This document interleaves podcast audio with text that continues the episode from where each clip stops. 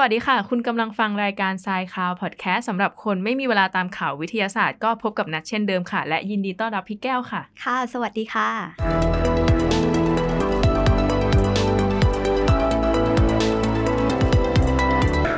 โอเคข่าวแรกเราก็มาที่ข่าวอวกาศเหมือนเดิมที่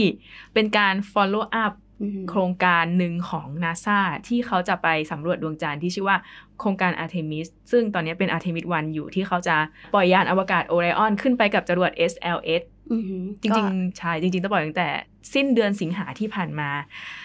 มีการเลื่อนสองครั้ง เลื่อนมาแล้วสองครั้ง ใช่ค่ะ ครั้งแรกเนี่ยเลื่อนเพราะว่ามีปัญหาเกี่ยวกับการควบคุมอุณหภูมิของเครื่องยนต์ คืออุณหภูมิไม่ได้อยู่อุณหภูมิที่เหมาะสมก็เลยยังปล่อยไม่ได้ แล้วครั้งที่สองเนี่ย เลื่อน ครั้งที่สองคือหมุดหมายคือสามกันยาที่เขาจะปล่อยอือหือตอนแรกสิจะงหมาสามกันยาใช่สามกันยาก็ถูกเลื่อนไปเป็นยี่สิบเจ็ดกันยา เพราะว่ามีอ่าฮะการรั่วไหลของเชื้อเพลิงไฮโดรเจนเหลวค่ะอืมก็ซึ่งเลหลัยงจากที่เขาแบบซ่อมอะไรซ่อมใช่แต่ใช่เรียบร้อยแล้ว ก็ใช่จะมาปล่อยวันที่27กันยาใช่ใช่ทีนี้ พอถึง27กันยาก็คือไม่กี่วันที่แล้วอือหือก็ยังปล่อยไม่ได้ เพราะว่าข่าวดังระดับโลกเลยคือ มีการเกิดพายุโซนร้อนที่ชื่อว่าเอียนขึ้น แถวแถวๆชายฝั่งสหรัฐอเมริกาบริเวณรัฐฟลอริดาโอ้โหก็คือสองครั้งแรกนี่อาจจะเป็นจากปัจจัยภายในเนาะอืมแต่ว่าครั้งที่สามนี่ก็ถือว่า เป็นปัจจัยที่ควบคุมไม่ได้อะเป็นปัจจัยใช่ภายนอกที่ที่เข้ามาทำให้ภารกิจเนี้ยก็จะต้องเลื่อนออกไปอีกนะคะ ซึ่งเอ่อพายุโซนร้อนเอียนเนี่ยนะคะ ก็จริงๆเนี่ยมันจะพัดเข้ามาสู่ไอตัวฐานปล่อยจรวดศูนย์อวกาศเคนเนดีเนี่ยพอดี ซึ่งเขามีการคาดการณ์กันว่ามันจะพัดมาถึงในช่วงที่เนี่ยมีการกำหนดการว่าจะปล่อยพอดีนั้นเนี่ยเขาก็เลยต้องเลื่อนไปก่อนเพื่อความปลอดภัยเพื่อ คือต้องให้มั่นใจว่าทุกอย่างใช่เป็นเป็นเป็นไปอย่างเหมาะสม จริง ๆ แล้วเนี่ยนะคะตัวจรวดเนี่ยจริง ๆ มันสามารถทนแรงแรงลมได้ระดับหนึ่ง ก็คือประมาณ 74 นอตอ่าหรือประมาณ 137 กิโลเมตรต่อค่ะชั่วโมง มันอืมทนได้ระดับหนึ่งแหละ แต่ทีเนี้ยพายุที่เข้ามาเขาก็ไม่สามารถที่จะบอกได้ว่า ในขณะที่มันกำลังใช่ปฏิบัติการอยู่นั้นน่ะ แรงลมที่จะมากระทบอะมันจะมากหรือน้อยหรือยังไง ใช่ ก็เลยเพื่อความปลอดชัวร์เนาะภัย ก็เลยต้องเลื่อนออกไป ทีเนี้ยเขาก็ยังคงประเมินสถานการณ์พายุใช่โซนร้อนเอียนเนี่ยอย่างต่อเนื่องซึ่งตอนนี้ค่ะหลายๆ คนอาจจะได้ยินว่ามันเป็นเฮอริเคนอือหือออะไรอย่างนี้เนาะก็ เลื่อนออกไปก่อน อาจจะเป็นกลางตุลาหรืออะไรก็ว่ากันไป ใช่ก็คือเขาบอกว่าในช่วงที่เหมาะสมเนี่ยเร็วที่สุดเนี่ยก็คืออมประมาณวันที่ 3 2โอ้ถึง3ตุลาคม แต่ถ้าเกิดเนี่ย2ถึง3ตุลาคมไม่สามารถที่จะปล่อยได้เนี่ยก็คงต้องเลื่อนไปจนถึงหลังกลางเดือนหลังวันที่ 17 ตุลาไปเลย อืม ก็คงต้องเป็นกำลังใจเป็นกำลังใจให้ค่ะทีมอาร์ทิมิสวันต่อไป เพราะว่าก็เลื่อนมาหลายรอบแล้วก็ ต้องรอดูว่าจะใช่ลอนใช่ได้สำเร็จจริงๆมื่อแล้วเราไหจะมีการได้ข้อมูลอะไรจากดวงจันทร์จากใช่โครงการนี้จากภารกิจนี้ก็ต้องรอดู เพราะว่าน่าสนใจเหมือนกันกับข่าวนี้ ใช่ค่ะว่าจริงๆเฟสเฟสแรกนี่คือยังไม่มีคนยังยังยังใช่แต่เป้าหมายสุดท้ายเลยคือเขาเขาอยากจะส่งคนกลับไปสำรวจอวกาศ แต่ Artemis 1เนี่ยนะคะ คือเป็นการทดสอบระบบต่างๆ แต่ยังไม่มีคนจริง ใช่ค่ะซึ่งถ้าเกิดทำได้สำเร็จ มันก็จะสามารถต่อยอดไปเป็นอาจจะส่งมนุษย์ในทีหลังต่อไปได้ใช่ก็จะเป็น Artemis 2 3 4 5 ไปเรื่ก็อยไปต่อไปเรื่ใช่อยๆ ใช่ค่ะ แต่ก็ตอนนี้ก็ยังเลื่อนออกไปๆยังเลื่อนก่อนนะคะ ท่านผู้ฟัง ช้าแต่ชัวร์ดีกว่า ใช่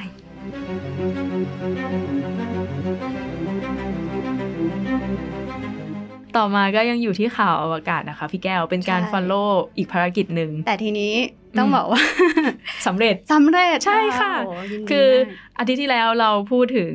เรื่องเกี่ยวกับยานดาร์ตที่อ่มีการนำไปพุ่งชนดาวเคราะห์น้อยที่ชื่อไดมอร์ฟอสเนาะค่ะที่จะพุ่งชนวันที่26 27ช่วงเนี้ยค่ะเออแล้วทีเนี้ยชนสำเร็จแล้ว ใช่ค่ะก็คือเมื่อเช้านะคะของวันที่ 27 กันยายนค่ะ ตามเวลาประเทศไทยประมาณ6โมงนิดๆนะคะค่ะก็ยานอวกาศดาร์ตเนี่ยได้พุ่งชนกับดาวเคราะห์น้อยไดโมฟอสนะคะ ด้วยความเร็วกว่า 22,000 กิโลเมตรต่อชั่วโมง ซึ่งการชนแรงขนาดเนี้ยก็คือตัวยานดาร์ตเนี่ยก็พลีชีพไปแล้ว ก็คือแหลกสลายสลายไปโดยสิ้กนเชิงกลายเป็นผุยผงใช่ แต่ก่อนที่ที่เขาจะชนนะคะ ก็สามารถที่จะส่งภาพถ่ายในเสี้ยววินาทีสุดท้ายใช่เนี่ยกลับมาได้อย่างสำเร็จ ใช่ ถือว่าเป็นการสิ้นสุดภารกิจของจรวดดาร์ตอย่างสวยงาม ใช่ใช่ใช่แล้วทีเนี้ยตอนที่เขาชนอย่างที่เคยเล่าไปว่ายานดานเนี่ยเขาจะมียานลูกเรียกว่ายานลูกได้ไหมเป็นคิวเซตอือหือออกมากระเด็นออกมาก่อน แล้วก็ช่วยเก็บภาพการชนนั้นไว้ แต่ภาพตรงเนี้ยเขาอาจจะยังไม่ได้ปล่อยมา แต่เราก็รอดูต่อไปว่า เขาจะวิเคราะห์ อะไรได้จากภาพได้จากข้อมูลในการชนครั้งนี้บ้าง ใช่ก็คือตัวดาร์ตเองเนี่ยทำภารกิจของตัวเองเสร็จแล้วพีหลังชีพจากไปแล้วนี้ใช่ หลังจากนี้ก็คงต้องเป็นภารกิจของเรานักดาราศาสตร์นักดาราวิศาสตจัยร์ต่อไป ที่อาจจะต้องศึกษาว่าอืม ชนแล้วเนี่ยอ่าคือคือจุดมุ่งหมายของเขาเขาเขาเพื่อที่จะดูว่าชนแล้วมันจะสามารถเปลี่ยนใช่วงโคจรของดาวเคราะห์น้อยเนี่ยได้มากน้อยแค่ไหน ใช่ ซึ่งคิดว่าหลังจากนี้ก็จะมีการใช้กล้องโทรทัศน์ ภาคพื้นโลกเนี่ยกว่าอะอะอะ40 กล้องนะคะ แล้วก็รวมทั้งกล้องโทรทัศน์อวกาศฮับเบิลและเจมส์เว็บเนี่ยโอ้ในการ James Webb ที่ตรวจจับคำนวณนะคะ ดูว่าการชนครั้งเนี้ยมันมีผลกระทบต่อดาวเคราะห์น้อยไดโมฟอสมากน้อยแค่ไหน ใช่ ต้องให้เวลานักวิจัยนักวิทย์นักดาราศาสตร์เขาเอาข้อมูลเนี่ยไปประมวลสักพักหนึ่งก่อนอืมที่จะปล่อยข้อมูลออกมาให้เราได้รับรู้กันเราจะทบทวนอย่างนี้ดีไหมคะว่าจริง ๆ เขาทำสิ่งเนี้ยไปเพื่ออะไรทำไมเขาถึงต้องอะอ่าชน คือมันก็มีข้อกังวลว่าแบบโลกเราอะ ก็ไม่ได้อยู่โดดเดี่ยวในจักรวาลอืมก็มี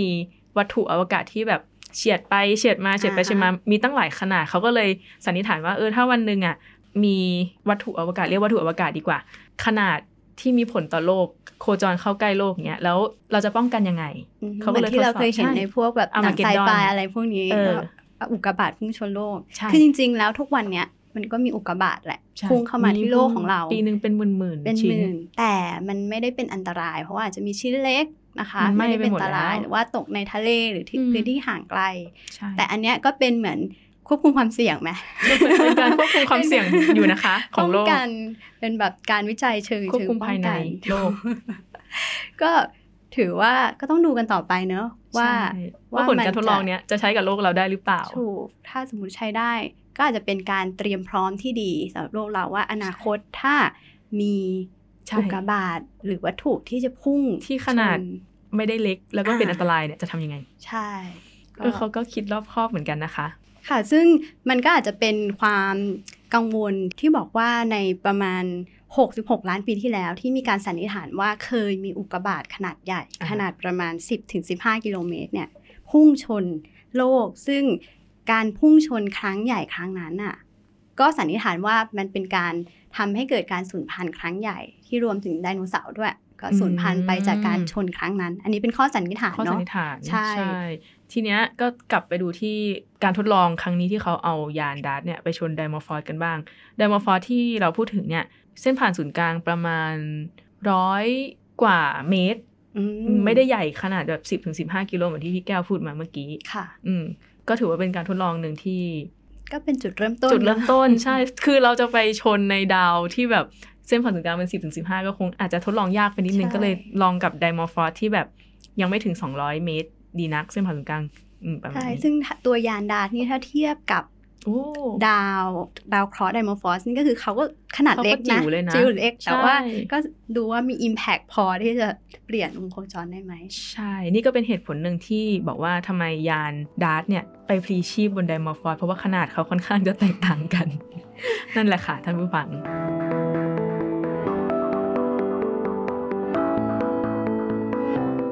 ค่ะข่าวต่อไปเป็นข่าวเกี่ยวกับอาหาร แล้วก็อาจจะออกแนวสุขภาพนิดๆ คือมีชาวดัตช์เนี่ยเขาผลิตชีสที่ไม่ได้ทำมาจากนมมคือเขาเรียกว่าแพนเบดชีสที่อือฮึชีสที่ทำมาจากพืช มันเป็นยังไงคะพี่แก้ว คือจริง ๆ แล้วปกติเราก็จะคุ้นเคยเนอะอย่างชาวดัชเองอะเนี่ยจริง ๆ เขาก็เป็นประเทศเป็นกลุ่มคนที่บริโภคนมเป็นปริมาณมากอืมแต่อันเนี้ยเขาก็ก้าวไปกล้าอีกเออไปอีกก้าวหนึ่งนะคะ อาจจะแบบเป็นการเปิดตลาดใหม่ๆด้วยใช่นะคะ ในการทำ plant based เอ่ออมชีสซึ่งส่วนผสมหลักเนี่ย คือเดิมชีสส่วนผสมหลักคือนมวัวทำมาจากนมวัว แต่ชีสตัวเนี้ยนะคะ เขาจะมี 3 ส่วนอืมผสมหลักก่อนเนาะก็คือเป็นส่วนที่เป็นแป้งเนี่ยเขาจะใช้แป้งจากพวกมันสำปะหลังหรือข้าวโพดนะคะ แล้วก็ส่วนที่เป็นไขมันเขาจะใช้มะพร้าวอืมแล้วก็ส่วนที่เป็นโปรตีนจากพืชเนี่ยก็จะเป็นพวกมาจากถั่วเหลืองมหรือคาโนล่าค่ะ ก็จะมีเนี่ยสาม สามส่วนเนี่ยเป็นองค์ประกอบหลักก่อน เพื่ออมที่จะทำให้ให้เอ่อพัฒนาเป็นชีสขึ้นมาอืมใช่พอแต่ทีเนี้ยอ่าเขาเขาก็พอนอกจากสามส่วนที่พี่แก้วพูดมาเมื่อกี้เนาะค่ะเขาก็ยังเพิ่มสารอาหารที่เป็นประโยชน์ด้วยอือฮึอย่างเช่นพวกวิตามิน A B1 B2 B12 ต่างอืๆรวมถึงพวกแคลเซียมไอโอดีน สังกะสี นู่นนี่นั่น เพื่อเพิ่มความเขาเรียกว่าความสมดุลด้านโภชนาการให้ให้ชีส ไร้นมตัวนี้ด้วยอือฮึแต่ทีเนี้ยคืออย่างที่ที่เราอืมถ้าเป็นคนชอบทานชีสเนี่ย ก็จะรู้ว่าเสน่ห์ของชีสเนี่ยมันมันก็มีคือกลิ่น texture ด้วยอ่าก็คือใช่ลักษณะแบบความมันจะเนื้อของมันแล้วก็มันจะใช่กลิ่นรสชาติของมัน แต่คราวเนี้ยพอเปลี่ยนวัตถุดิบไปนี่ไม่แน่ใจว่าเขา เขาจะทำยังไงเพื่อให้อ่าอ่าให้ใช่แบบใช่คนทานรู้สึกว่ามันมันยังอร่อย มันยังเป็นชีสอยู่ใช่อะไรอย่างนี้ใช่ใช่คือส่วนตัวเป็นคนชอบกินชีสมาก ๆ อันนี้ต้องบอกไว้ก่อนว่าเวลากินชีสมันจะรู้สึกว่าแบบพอกินเข้าไปแล้วปุ๊บมันจะมีกลิ่นตีขึ้นมาที่เป็นกลิ่นของนมหรืออะไรสักอย่าง ซึ่งทำให้อันนั้นอะคือชีสอ่าใช่ แล้วทีเนี้ยไอตัวชีสไรนมตัวเนี้ย คือมันทำมาจากพืชเนาะไอมันสับปะหลังมะพร้าวอะไรมันก็จะมีอาจจะมีกลิ่นที่แบบใช่ไม่ใช่กลิ่นของแบบชีสพวกเออเฉพาะตัวของส่วใช่นผสมทีเนี้ยพวกอะเขาก็เลยใช้สารที่ชื่อว่าเอ่อสารช่วยปกปิดรสชาติ อันนี้ชื่อเขาบอกว่างั้นค่ะที่จะทำให้รสชาติเนื้อสัมผัสและสีของชีสอะมีความสมจริงสมจังมากขึ้นมก็คือซ่อนรสชาติของพวกวัตถุดิบหลักเมื่อกี้ค่ะออกไป แล้วก็ยังเติมพวกสารสกัดจากยีสต์เพื่อ ช่วยให้รสชาติมันเข้มข้นขึ้น แล้วก็เขาใช้คำว่าซับซ้อนก็คือมีความเป็นยีสต์มันมีความมันมีความเป็นแบบชีสอะเอออ่าฮะใช่ค่ะใช่แล้วก็ยังมีการใช้อ่าเจนแลนกัมอะซึ่งเป็นไฮโดรคอนลอยด์ชนิดหนึ่งที่ทำให้เนื้อสัมผัสไอตัวชีสตัวเนี้ยเหมือนชีสมากขึ้นอืมก็คือให้มันคงตัว ให้มันคงรูปเป็นใช่เหมือนใช่ชีสใช่เพราะชีสบางทีเราจะทานแบบ ต้องหั่นหรือต้องใช่สไลด์เป็นชิ้นเล็ก ๆ อะไรอย่างเงี้ยใช่ก็คือตัวนี้ก็จะไปช่วยทำให้ให้มันคงใช่ตัวมากให้ขึ้นให้ไฮhydrocolloid เนี่ยถ้าถ้าใครนึกภาพไม่ออกมันมันมีหลายประเภท ซึ่งประเภทหนึ่งที่เราอาจจะคุ้นๆเคยๆกันก็คือ carrageenan อืมที่เป็นที่แบบสาหร่ายสีแดงอ่าในเยลลี่ค่ะอะไรอย่างเงี้ยในเยลลี่ใช่ ซึ่งนั่นก็เป็นชนิดหนึ่งซึ่งในชีสก็ใช้ hydrocolloid เหมือนกันแต่อาจจะเป็นคนละชนิดกันที่ทำให้มีเนื้อสัมผัสเหมือนชีสมากขึ้น ใช่ แล้วก็จริงๆ เขาบอกว่าตัวชีสที่อืมเขานำมาผสมอืมในในชีเอ่อ plant based cheese อันเนี้ยค่ะอืมเขาบอกว่าจริงๆอะจะมี top note top note เขาบอกว่าก็คือเหมือนเหมือนรสที่คนจะจำได้ว่าใช่ชีสชนิดนี้รสแบบเนี้ยค่ะ เขาจะมีอ่าให้เลือกหลายแบบด้วยนะอืมเหมือนแบบคุณชอบ top note แบบไหนก็อ่าเลือกยีสต์เฉพาะรสนั้นแล้วก็ผสมไปเพื่อให้ได้ชีส plant based ที่มันถูกใจคนกินมากที่สุด แล้วก็อืมไอตัวตัวยีสต์อันเนี้ยอ่า เขาดึงรสมาจากยีสต์ใช่ไหมคะ เพราะฉะนั้นมันจะไปช่วยลดการใช้เกลือ คือมันจะไปลดปริมาณเกลือที่ที่ใช้ในผสมในยีสต์ด้วย ก็เลยเป็นข้อดีอีกอย่างหนึ่งของของชีสอันนี้ก็คือมันลดโซเดียมได้อ๋อก็เป็นเขาเรียกว่าเป็นชีสทางเลือกอืม plant based cheese จริง ๆ เลย ใช่ค่ะ ซึ่งผลิตภัณฑ์เนี้ยอาจจะตอบโจทย์ความอ่าต้องการของคนหลาย ๆ กลุ่มนะคะ อย่างเช่น จริง ๆ คนไทยเราเนี่ย ก็อาจจะเคยได้ยินเนอะว่า เราทานนมไม่ค่อยได้ เราแบบอาจจะแบบแพ้นมแต่จริงๆแล้วอืมคำว่าแพ้นมเนี่ย ถ้าบอกว่าแพ้นมจริง ๆ คือออการแพ้โปรตีนในนม ซึ่งคนไทยอะมีไม่เยอะหรอกที่แพ้นมแบอาบรมณ์นี้เหมือนแลคโตสฟรีนมที่อันนั้นมีใช่ lactose จะเป็นอีก free อาการหนึ่งถูของการอ่ของการของความผิดปกติที่เราไม่สามารถที่จะย่อยแลคโตสในนมได้อ่า ซึ่งอันเนี้ยคนไทยมีกันเยอะประมาณ 50-60%อ่า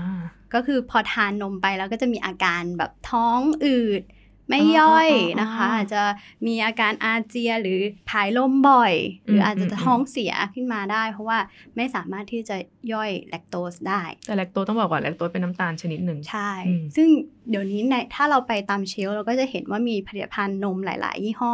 ออกมาที่เป็นแลคโตสฟรีก็จะเป็นอีกทางเลือกหนึ่งอืมสำหรับคนที่อยาก ทานนมอืมก็เหมือนอันเนี้ยค่ะ ก็เป็นอีกทางเลือกหเป็นึ่นงทางของเลือกคนที่อยากทานชีสแต่ว่าค่ะอาจจะทานนมไม่ได้หรืออาจจะไม่ชอบนม แต่อยากกินชีสใช่อ่าก็จะเป็นอีกกลุ่มหนึ่งกับอีกกลุ่มหนึ่งคือกลุ่มพวกที่เป็นวีแกนก็คือเป็น vegetarian คือไม่ทานผลิตภัณฑ์ที่มาจากสัตว์ คือมังสวิรัตเนี่ยอาจจะยังทานนอ๋อมแต่พวกที่เป็นเหมือน เจไหมไม่แน่ใจอันเนี้ยต้องต้องศึกษาเพิ่มแต่ว่าเอาเป็นว่าใช่คนค่ะที่ไม่คนที่ทานผลิตภัณฑ์จากเนื้อจากสัตจากว์สัตว์เลเลยยออะย่างเงี้ยค่ะ ก็อันนี้ก็เป็นทางเลือกหนึ่งอืมกับอีกกลุ่มหนึ่งนี่เป็นเทรนด์รักโลกเลยค่ะ ว่าอืมเป็นกลุ่มที่เขาหันมาใส่ใจโลกโดยการลดการบริโภคหรือใช้ผลิตภัณฑ์ที่ปล่อยคาร์บอนโอ้โหเยอะอันนี้คือลึกซึ้งนี่นะคือเขาอุดมการณ์ใช่ใช่แบบมองว่าพวกปศุสัตว์อะไรอย่างเงี้ยอ่าเป็นการปล่อยคาร์บอนสู่ชั้นบรรยากาศก็เลย ไปหันทางเลือกเป็นมีชีสทางทางแบบใช้อ่าชีสจากมีพืชมีแทน มีคนที่รู้จักคนหนึงเป็นเป็นแบบนี้เลยเขาก็จะบอกว่าการบริโภคสัตว์ใหญ่อย่างเช่นวัว หรือเนื้อที่มาจากการปศุสัตว์คือ เป็นการปล่อยคาร์บอนสู่อากาศ อันนี้เคยได้ยินมากับตัวเลยจริงๆอืมก็เลยเนี่ยแหละค่ะ เป็นทางแพลเลือนกให้เบสเขาชีสก็เลยน่าจะเป็นทางเลือกตอบโจทย์หลาย ๆ คนใช่อื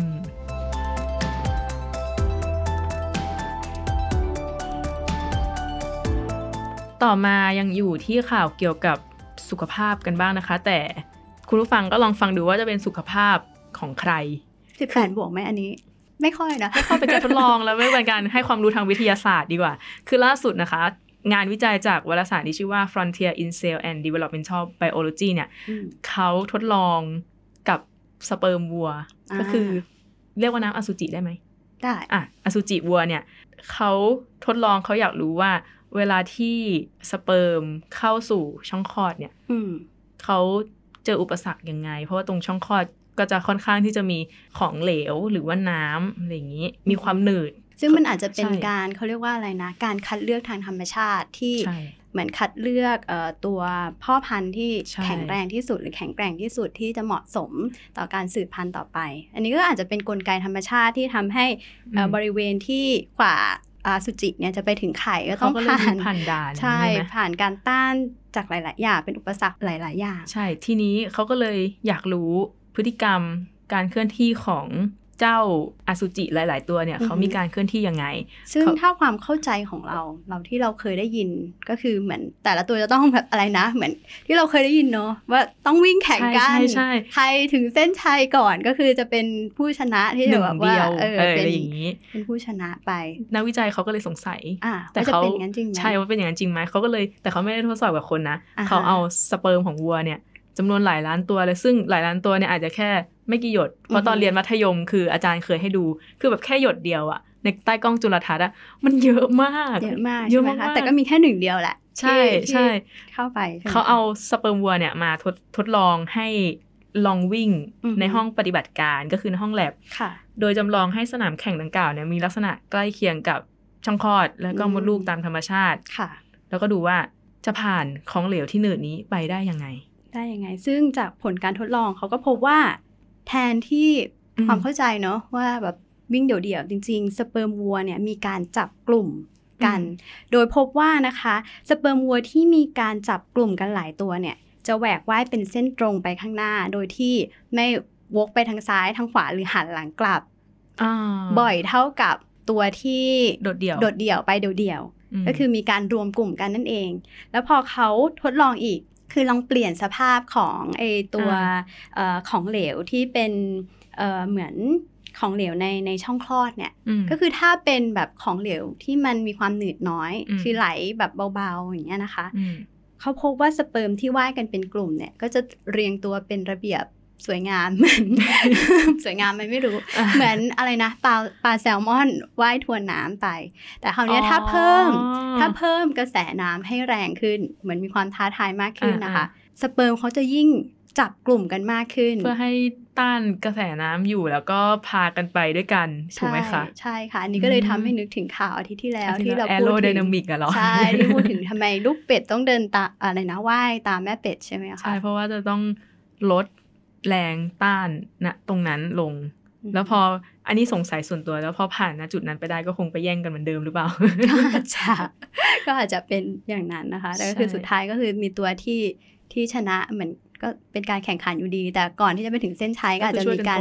รวมกลุ่มเหมือนนักกีฬาอะไรนะ ปั่นจักรยานปั่นจักรยาใช่ไหมคะนก็จะมีการจับกลุ่มเพื่อช่วยกันเพื่อให้ทีมให้แรงเสียดทานน้อยที่สุดอะอะพูดอย่างนี้ดีกว่า เพราะฉะนั้นนะคะ หลาย ๆ คนที่เข้าใจว่าสเปิร์มเนี่ยจะว่ายว่ายผ่านช่องคลอดแข่งกันเพื่อชิงที่หนึ่งอะไรอย่างนี้อืมเพื่อที่จะเข้าไปปฏิสนธิท้ายสุดแล้วก็ไม่ถูกต้องทั้งหมดเนาะอืมอืมใช่ค่ะ ใช่ค่ะ ก็แต่อันนี้คือสเปิร์มวัว อ่า ซึ่งเราก็ไม่ยังยังไม่รู้ว่าผลการทดลองเนี้ยจะครอบคลุมถึงสเปิร์มคนหรือเปล่า ใช่ ซึ่งอันเนี้ยเขา ถามว่าการประยุกต์ใช้จะไปประยุกต์ใช้ยังไง เขาก็บอกว่าจริง ๆ ความเข้าใจในลักษณะอืมของการ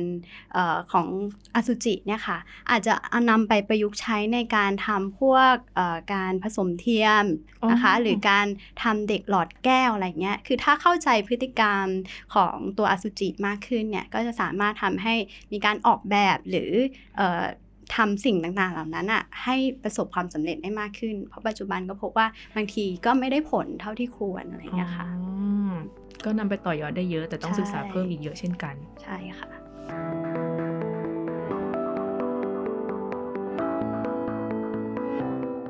ค่ะก็จบไปแล้วกับข่าวเอ่อ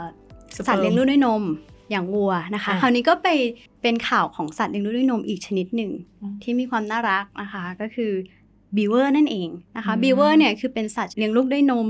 เอ่อกลุ่มสัตว์พันธุ์แท้ ซึ่งเดิมเนี่ยความเข้าใจเกี่ยวกับบีเวอร์เนี่ยอืมคือคนจะเข้าใจแต่สมัยก่อนเนาะสมัยก่อนนานและคนมักจะเข้าใจว่าบีเวอร์เนี่ยมันเป็น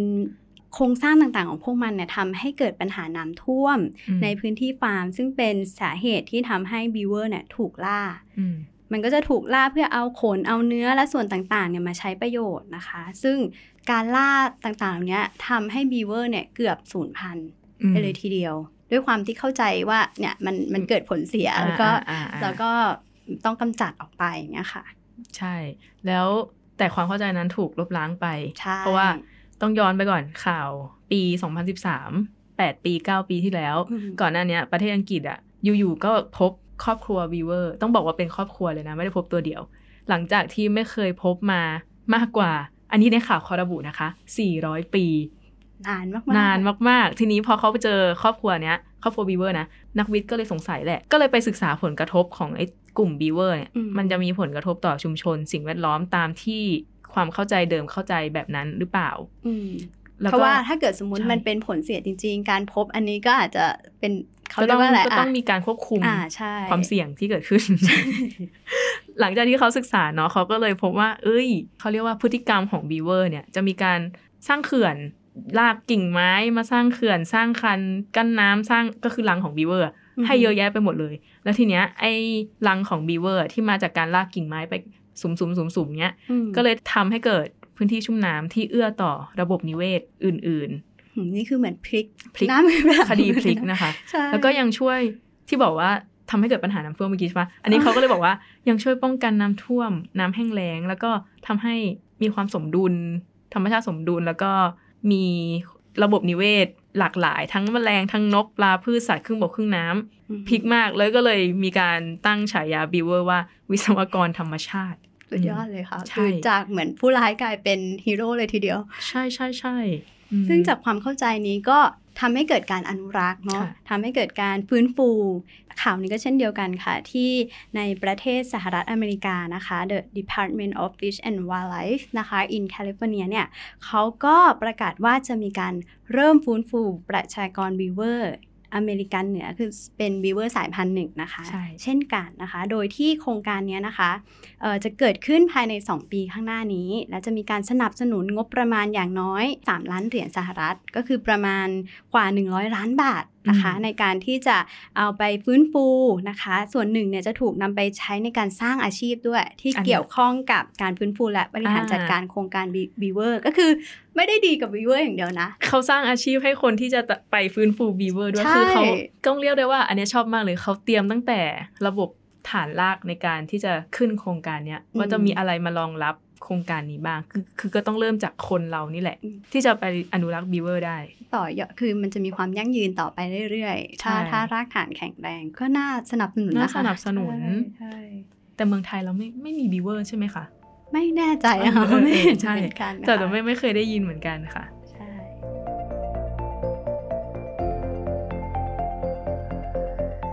มาถึงข่าวสุดท้ายกันบ้างนะคะ ก็ยังอยู่ที่ข่าวสัตว์สิ่งมีชีวิตกันอยู่ ล่าสุดคือมีงานวิจัยจาก Proceeding of the National Academy of Science of the USA เนี่ยค่ะเขาวิจัยจำนวนมดอือฮึไว้อืมจำนวนมด ใช่ค่ะ คือแค่งี้ได้ยินนี่ก็รู้สึกนับยากเป็นเหมือนน้ำนับไม่ได้นะคะใช่ใช่ไหมจริงๆแล้วยัเป็นไงน้ำคะนับเขาได้เขานับยังไงคะในในในงานนี้ คือต้องเกริ่นก่อนว่านักวิจัยเนี่ยเขาก็บอกว่ามดเนี่ยมีความสำคัญทางนิเวศวิทยาอย่างมากอือหือแต่ว่า ก็ยังไม่มีงานวิจัยที่ประเมินจำนวนไว้ หรือบอกตัวเลขมดบนโลกนี้เอาไว้อืมงานเนี้ยก็เลยไปรวบรวมงานวิจัยที่เกี่ยวกับมดในโลกใบนี้ อาจจะย้อนหลังหลายปีมากค่ะๆจำนวน 489 ชิ้น แค่งานวิจัยที่รวบรวมมาก็เยอะแล้วนะคะใช้เวลารีวิวกี่ปีคะเนี่ย ทีนี้เขาก็เลยถบอกว่ามนุษย์เนี่ย ปัจจุบันรู้จักมดมากกว่า 12,000 ชนิดอือหือเยอะนเยอะมาก ๆ คือ มันอาจจะเยอะเกินความคาดหมายที่เรา ใช่ เพราะเราก็เคยเห็นมดอยู่ไม่กี่แบบมดดำมดแดงอะไรเงี้ย แต่ว่าจะเล่าให้ฟังก่อนโดยทั่วไปเนี่ยมดที่เราเห็นก็อาจจะมีสีดำสีน้ำตาลหรือสีแดงค่ะลำตัวก็แบ่งเป็น3ส่วน มีความยาว1มิลก็คือ มดตัวเล็กๆ ไปจนถึง3เซนอ่าสามเซนนี่คือใหญ่มากจริง ๆ ถ้าใครไม่เคยเห็นมดขนาดใหญ่ก็ไปดูที่พิพิธภัณฑ์ธรรมชาติวิทยาก็ได้นะคะ คือเขาจะมีมดหลากหลายชนิดให้ดูเลยตั้งแต่ขนาดเล็กไปจนถึงแบบ เป็นนิ้วอะอืมอืมใช่ อันนี้แอบไปดูมาก็เลยแบบอืมน่าสนใจค่ะแล้วปกติเนี่ยมดก็จะอยู่รวมกันเป็นฝูง มีหน้าที่ต่างๆ มดงานที่ไว้แบบเดินไปทำงานเดินมาใช่ปะอือฮึเออมดมดราชินีมดเพศผู้อะไรอย่างงี้เนาะค่ะก็คือนี่แหละหนึ่งหมื่นสองพันชนิดที่เรารู้จักอือหือคือมดที่เรารู้จักเนี่ยลักษณะแบบนี้ซึ่งมันมีมากกว่าที่เรารู้จักไปอีก เป็นใช่หมื่นๆชนิดตามที่งานวิจัยเนี้ย ได้ identify ออกมา แล้วคราวนี้คือวัตถุประสงค์ของงานเนี้ย ที่เขาบอกเขาปจะระเมินันบมดนี่สรุปเขานับได้ไหมใช่คะ หรือยังไงคะเขาสรุปงานวิจัยเขาออกมาว่าประชากรมดบนโลกใบเนี้ยไอ้จาก 1 2 0 0 0 ชนิดเนี่ยมีมากถึง 20,000 ล้านล้านตัวเลยทีเดียวสองหมื่นล้านล้านตัว ก็คืออันนี้เป็นการประมาณประมาณประมาณใช่ค่ะมก็คือไม่ได้ไปนับจริงหรอกใช่ไหมถ้าคะเทียบเทียบกับคนบนโลกไหมคนบนโลกใบนี้มีอะแม็กสุดเลย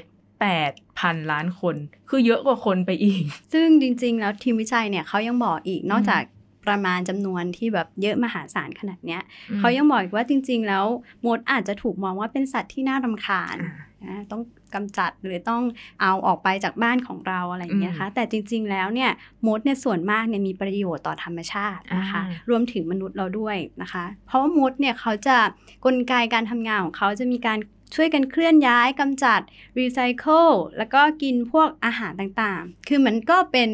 เอ่อระบบนิเวศหนึ่งที่ช่วยในการย่อยสลายที่ช่วยในการกำจัดเอ่อสิ่งของที่ต้องย่อยออกไปใช่นะคะซึ่งถือว่าเป็นวิศวกรที่ทำให้กระบวนการทางชีววิทยาเนี่ยดำเนินต่อไปได้อย่างราบรื่น มีความคล้าย คล้ายบิวเวอร์ มีความคล้ายบีเวอร์ในในข่าวที่แล้วที่แบบใช่มีความสำคัญต่อระบบนิเวศ จนผู้เชี่ยวชาญด้านมดอย่าง E.O. Wilson นะคะ เขาอืมเคยขนานนามพวกมันว่าเป็นเจ้าตัวเล็กจิ๋วที่ขับเคลื่อนโลกด้วย คือนึกนึกสภาพเนอะถึงแต่ละตัวมันจิ๋วแต่จำนวนมันเยอะ มันก็มีผลมันก็มีผลที่แบบ ใหญ่ขึ้นมาได้ที่ให้เห็นผลกระทบของกลุ่มมดได้เหมือนกันนะคะ ซึ่งอย่างที่เมื่อกี้น้องนัทบอกว่า ถ้าใครยังไม่เคยเห็นมดตัวใหญ่ๆเนี่ยก็มาที่พิพิธภัณฑ์เอ่อธรรมชาติธรรมชาติวิทยาของเราได้ จริง ๆ นักวิชาการของอพวช เราก็อ่ามีมีการรวบรวมชนิดของมดอืมที่พบในประเทศไทยนะคะชื่อเป็นรวบรวมเป็นหนังสือเลยเล่มหนามากนะคะหนามากชื่อว่ามดประเทศไทยอืมซึ่งในนั้นเนี่ยก็จะมีมดที่ เจอในประเทศไทยหลากหลายชนิดมาก ซึ่งสรุปแล้วเนี่ยจริง ๆ ในไทยเนี่ยพบเกือบเป็นประมาณ 1,200 ชนิดเลย โอ้ก็มดคือใน10ประเทศไทยสิเนี่บยเปอร์เซ็นของมดที่มนุษย์รู้จักทั่วโลกหนึ่งหมื่นสองพันชนิดเมื่อกี้นี้ ใช่โอ้ที่ไทยก็อยู่ที่ไทยประมาณ 1,200 ชนิดเลยทีเดียวก็ไม่น้อยนะ ไม่น้อยนะ ทุกวันนี้เห็นมดแค่ไม่เท่าไหร่มดดำมดแดงมดตะนอยมดมดส้ม มดส้ม มดส้ม เออเนี่ยมันเป็นชื่อท้องถิ่นที่เราเรียกกันก็มี เท่าที่นัดรู้จักนั้นอาจจะรู้จักมดไม่ถึงสิบชนิดด้วยซ้ำใช่ไม่ถึงอะพี่ใช่ก็ไม่ถึงเหมือนกันค่ะ ใช่ก็แบบอัศจรรย์ วันนี้เราอ่านข่าวที่แบบเขาเรียกว่าผิดคาดหลาย ๆ ข่าวเลยเนอะทั้งทั้งเรื่องของสเปิร์ม ทั้งเรื่องของตัวบิวเวอ Viewer ร์แล้วมาหเป็รืนอว่ามดเรื่องของมดใช่ก็จริง ๆ วิทยาศาสตร์ก็ทำให้เรามีมุมว้าวมองที่กว้างขึ้นนะคะ ใช่ เหมือนอาทิตย์ที่แล้วอ่านอีกโนเบลไพรส์แล้วก็แบบอืมอืม ก็ดีนะ ค่ะ ก็เดี๋ยววันนี้อ่าได้ฟังกันไปตั้งแต่ข่าวอวกาศมาจนถึงข่าวสัตว์หลากหลาย เดี๋ยวนัดกับพี่แก้วต้องขอลาไปก่อนนะคะ สวัสดีค่ะ สวัสดีค่ะ